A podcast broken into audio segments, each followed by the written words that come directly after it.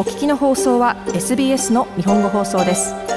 詳しくは SBS 日本語放送のホームページ sbs.com.au スラスジャパニーズへどうぞ。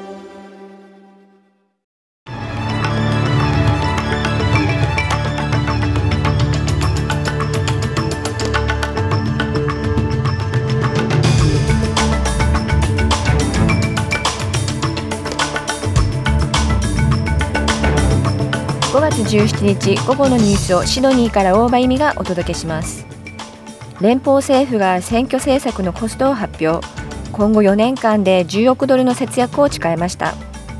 スウェーデンが北大西洋条約機構 NATO への加盟を正式に表明しましたがトルコは反対を示しています。そしてスポーツラグビー。ベテランハーフバックのニック・ホワイト選手が2023年のラグビーワールドカップのために再契約を発表しました。この時間の主なニュースです。ではニュースを始めます。連合は連邦選挙での公約を網羅していることを示し合計で1040億ドルの予算底上げを図っていることを強調しました。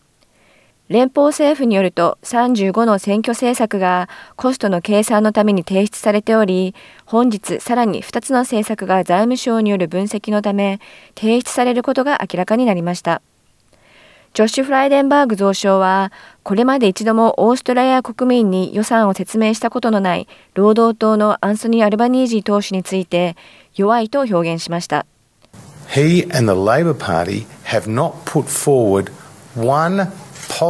アルバニージー党首と労働党は財務省による独自のコスト計算のための政策を一つも提出していません。35の政策を財務省に提出している連合とは明らかに対照的です。ジョッシュ・フライデンバーグ増相でした。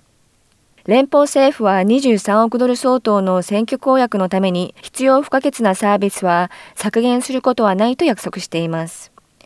一方連邦野党は生活費をめぐって連合に反撃するため、木曜日に選挙公約のコストを公表することを確認しました。労働党は復興計画の一環として、ワクチンを含む医療供給チェーン支援のための150億ドルの医療製造基金を提案しています。野党の財務スポークスパーソンジム・チャルマーズ氏は政府が国の適切な経済管理に苦労しているため消費者の信頼が低下していると指摘しています。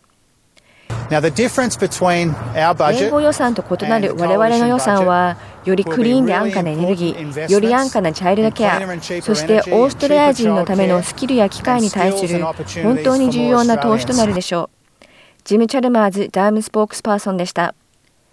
次のニュースです。スコット・モリソン首相は、連立政権が今週、選挙戦の争点として国家安全保障を高めていることから、中国政府への懸念を改めて表明しました。労働党は中国とソロモン諸島の安全保障協定案が流出し、4月に正式に署名されたことを受け、政府の太平洋政策の失敗を非難しています。モリソン首相は中国との安全保障協定をめぐるソロモン諸島との緊張が高まっているのにもかかわらず、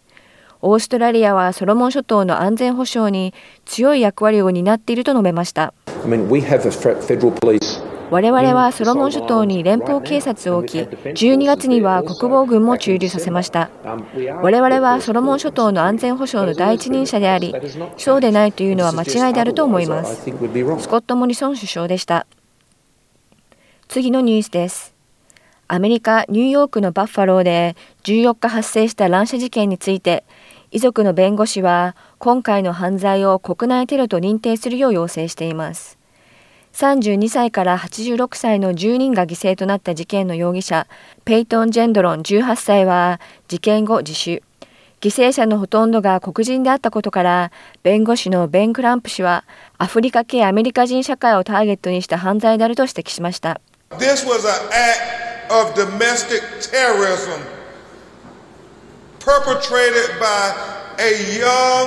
これは若い白人至上主義者によって行われた国内テロ行為です。彼の意図に疑問の余地はありません。ベン・クランプ弁護士でした。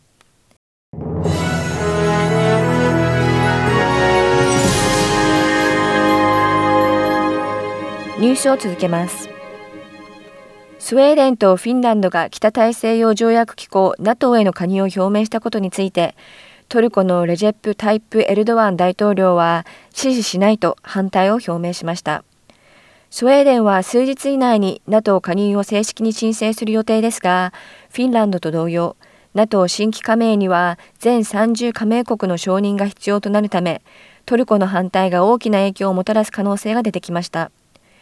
エルドアン大統領は、両国は外交団をわざわざトルコに送り、支持を求めるべきではないと述べています。They're coming to Turkey on Monday. Are they coming to convince us? スウェーデンとフィンランドの代表団は月曜日にトルコにやってきますが、彼らは我々を説得するために来るのでしょうか。失礼ですが、そのような無駄足を踏む必要はありません。まず第一にトルコに制裁を科す NATO 加盟希望国に対して、我々がイエスということはありません。NATO は安全保障機構です。そうなればもはや NATO は安全保障機構ではなくなり、テロの代表が集う場所になるのです。レジェップ・タイプ・エルドワン大統領でした。一方、ハンバーガーチェーン大手のマクドナルドが、ロシアによるウクライナ侵攻を受け、ロシアから撤退することを発表しました。マクドナルドは今年3月、ロシアにある850店舗を閉鎖するも、ロシア国内の6万2000人の従業員に給与の支払いを続けており、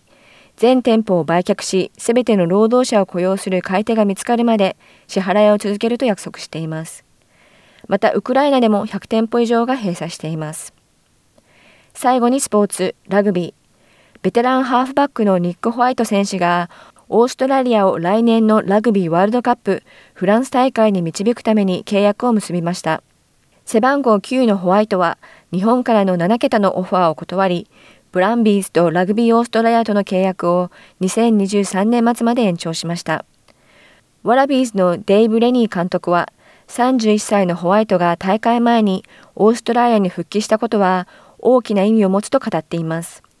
以上5月17日午後のニュースでした。